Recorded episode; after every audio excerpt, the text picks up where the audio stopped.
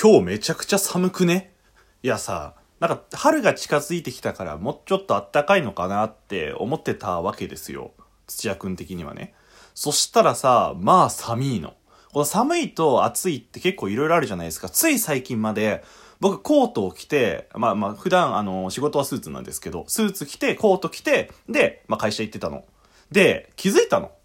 もう帰りの電車、まあ混んでるっていうこともあるんだけど、まあ暖房が効きすぎてめちゃくちゃ暑いんだよね、帰りの電車。もう汗がダラダラなの、本当に。僕ね、あのちなみにめちゃくちゃ汗っかきなんですよ。もう本当に汗がひどくて。いや、こんな思いをするくらいだったら、俺朝ちょっと寒いけど我慢してスーツだけで行った方がいいんじゃないかって思ってたわけですよ。なので、僕最近、あの、コートを脱いで、スーツだけで出社するようにしてるんですよ。そっちの方が快適だなと思って。で、僕は加えて、あの、暑さには弱いけど寒さには強い人間だと自分で思ってるのね。だからまあそんな生活を繰り返して、実際あのそれが快適だったんだよね。つい先日ぐらいまではああ全然いいじゃん、いけるじゃん、ちょっと寒いけどまあまあこれぐらいだったら全然我慢できるわと思って。そしたら昨日今日とさ、めちゃくちゃ寒いの。風超強いしね。もうだからさ、もう風邪ひくんじゃねえかっていうぐらい寒さになってたよね。もうスーツ一本だと。もう本当に、もう今回に限っては、だって電車の中で俺思ったもん。ああ、めちゃくちゃあったけーと思ったもん。なので、もうその天気予報とか、その気温の、もう今まで気温とかって俺あんま気にしてなかったんですよ。別に暑かろうが寒かろうが耐えられるなって自分で思ってたんですよ。そしたらこの結果になっちゃったので、もうこれからはしっかりと、あの天気予報、まあ雨はね、やっぱ社会人的にはこう折りたたみ傘持ってはいるけど、やっぱ雨降ってるかどうかっていうことはこう天気予報で見ると同時に、気温の方もね、あの見ていきたいなってちょっとだけね、ここ最近思ったっていう、そんなお話でございます。はい、皆さんこんにちは、こんばんは、おはようございます。白黒ハンガーのピルクル土屋です。この番組は寝る前の数分間やスマートフォンをいじってる時間など、皆さんの寝る前にあるちょっとした隙間時間に僕らのたわいもない会話を聞いていただこうというラジオ番組です。イエイ。はい、皆さんこんにちは、こあれにかい言ったもしかして。はい、えー、白黒ハンガーのピルクル土屋でございます。本日は白黒ハンガーピルクル土屋の個人会となってております。すいませんね、最近個人会続きで、ベベがつい最近はあの久々に個人会やってくれて、あの映画なんだっけ、ミッドナイトサマーみたいな感じの映画のレビューという感想を話してくれたんですけれども、これね僕も見たいなって思ったんですけど、ただよく調べないんですよ、僕映画見るときに。そしたらなんか知人に聞いたら、これどうもホラー映画みたいなんですよ。なんで僕ちょっと見に行けないなと思ったの。パラサイトもホラーチックだったけど、なんかそれよりかはこう考えることが多いような映画だったりとかしたので、まあ見られたんですけど、ちょっとミッドナイトサマーは結構明確になんかなんだっけ、最高ホラーだっけみたいな、そんなこと言われていたので、まあすげえ見たいんですけど、すげえ見たいんだけど、あのちょっと見に行けないなっていうところがありますね。僕パラサイトのそのシーンでもう夜眠れなくなるような人間ですよ。あれホラー映画でも何でもないのに、どんだけビビりやねんっていう話ですよね。うん、まあまあそんな個人会が続いて申し訳ないなっていうお話なんですけれども、今日ね何話そうかなって考えて今撮り始めたんですよ。結構なので今回はトークテーマとかじゃなくて、もうさっきの冒頭の、その暑くね寒くねみたいな、そのしょうもない話あるじゃないですか。あれの延長線で、僕のその近況報告というか、思ったこと報告、これ、わざわざテーマにすることでもねえなっていうことを、まあ、何本かまとめて、その雑談ベースみたいなお話をしようかなって思いますので、なんかこれこそまさに寝る前、もしくは通勤通学中に聞くような話でもねえななんであのどっか何か作業しながらとか聞いていただけると嬉しいなって思います。なので今日のテーマこちらじゃじゃんみたいな感じのじゃないよっていうことはあらかじめお伝えしときますね。なんだろう、最近僕 思, 思うこととかってメモってるんですけど、それがなんかいやこれわざわざテーマにするようなほどのことかみたいなところばっかりが詰まっちゃったりとかしてるので、もう本当に今日は僕がただただ楽しくお話しするよっていう回になっております。みんなよろしかったら聞いてください。あのですね、あのー、ヒプノシスマイクあるじゃないですか、土屋くん大好きなコンテンツのヒプノシスマイク。これのまあなんか今順々にこうなんていうかユニットごとに曲が出てるんですけれども、ちょっと最近話題になったのが、あのイザナミひふみっていうキャラクターがいるんですけれども、その人のソロソングソロ曲で、あのパーティーが止まらないだっけ、始まらないだっけ、全然違ったわ。パーティーを止めないでだったわ。はい、あの、ごめんなさい。そう、イザナギ組のパーティーを止めないでっていう曲があるんですけれども、これ結構アゲアゲな曲で、なんかラップっていうよりも、マジ、ちゃんとした曲なんだよね。ぜひ聴いてほしいんですけれども、これの何が話題かっていうと、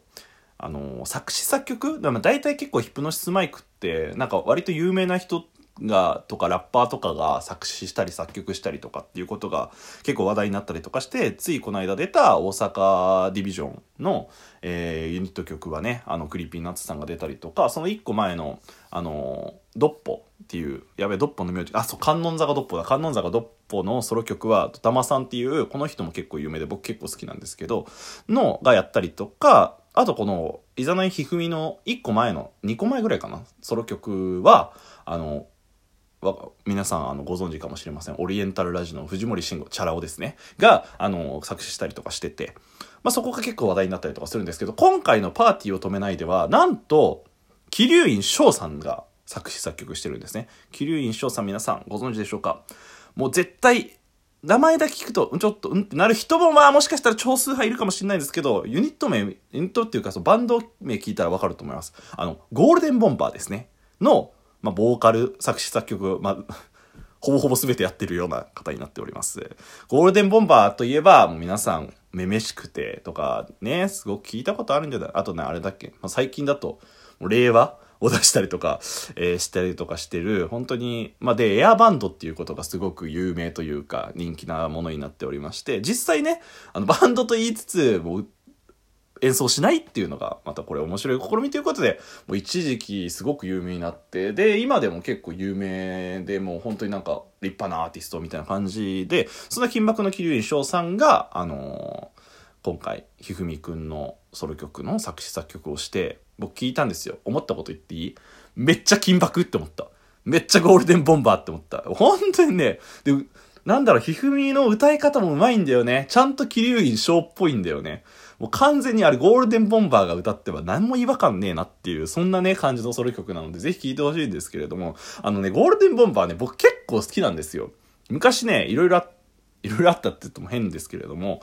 あの、まあ、めめしくてがね、ちょうど流行りだしたぐらいの頃が、僕は本当に学生でカラオケとかめちゃくちゃ行ってて、で前ちょっと話したかもしれないんですけど、僕歌そんなにうまくてかうまくないですよ。下手なんですよ。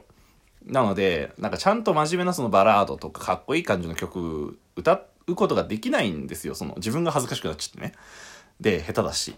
それ聞いてもなっていうところもあるから、一時ある時から僕は盛り上げたいっていうの、まあ、ちょっとネタっぽいような曲を歌ったりとか、あの盛り上げるために一番最初にそういう定番な盛り上げソング歌ったりとかっていうことが、そういう役目だなって思ってたんですよ、僕なんかは。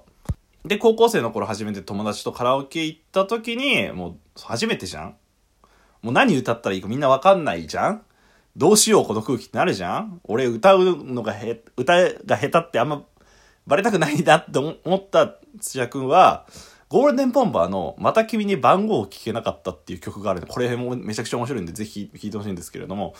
あのがあるんですよ。これをめちゃめちゃ全力で、なんていうか振りじゃないけどちょっと振りっぽいことを入れて歌ったら、もうドッカーンですよ。もうカラオケルーム大爆笑、拍手喝采。もうこれをに味を占めた土屋くんは、もう結構そのゴールデンボンバーってそういう曲多いんですよね、ネタ曲というか。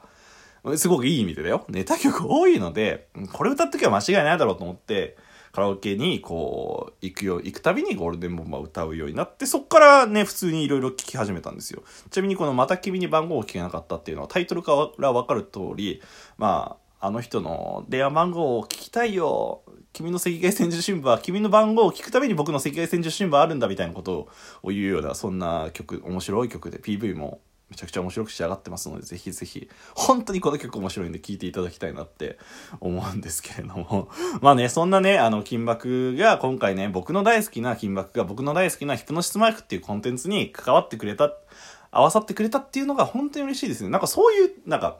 いわゆる土屋特コラボ最近多いなって思ってて、なんか本当ににせんにじゅうねんは結構コンテンツ的に僕は運がいいなというか恵まれてるななんてことを思いましたね。ゴールデンボンバーはあと結構いろいろね、本当にめめしくても僕ちなみにあの振り付きというか踊って歌っ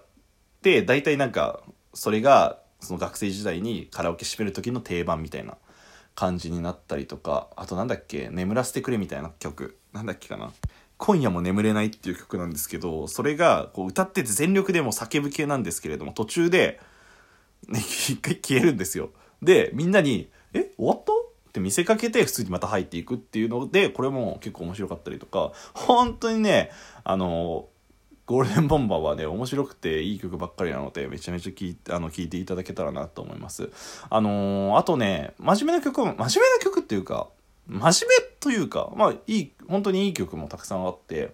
あの仮面ライダーウィザードのオープニングテーマである Life is Showtime っていう曲、これは、まあ、ゴールデンボンバーっていうよりもあの桐生翔さんが歌っていらっしゃる曲なんですけれども、あのそっちもね、やっぱ仮面ライダーも好きだからさ、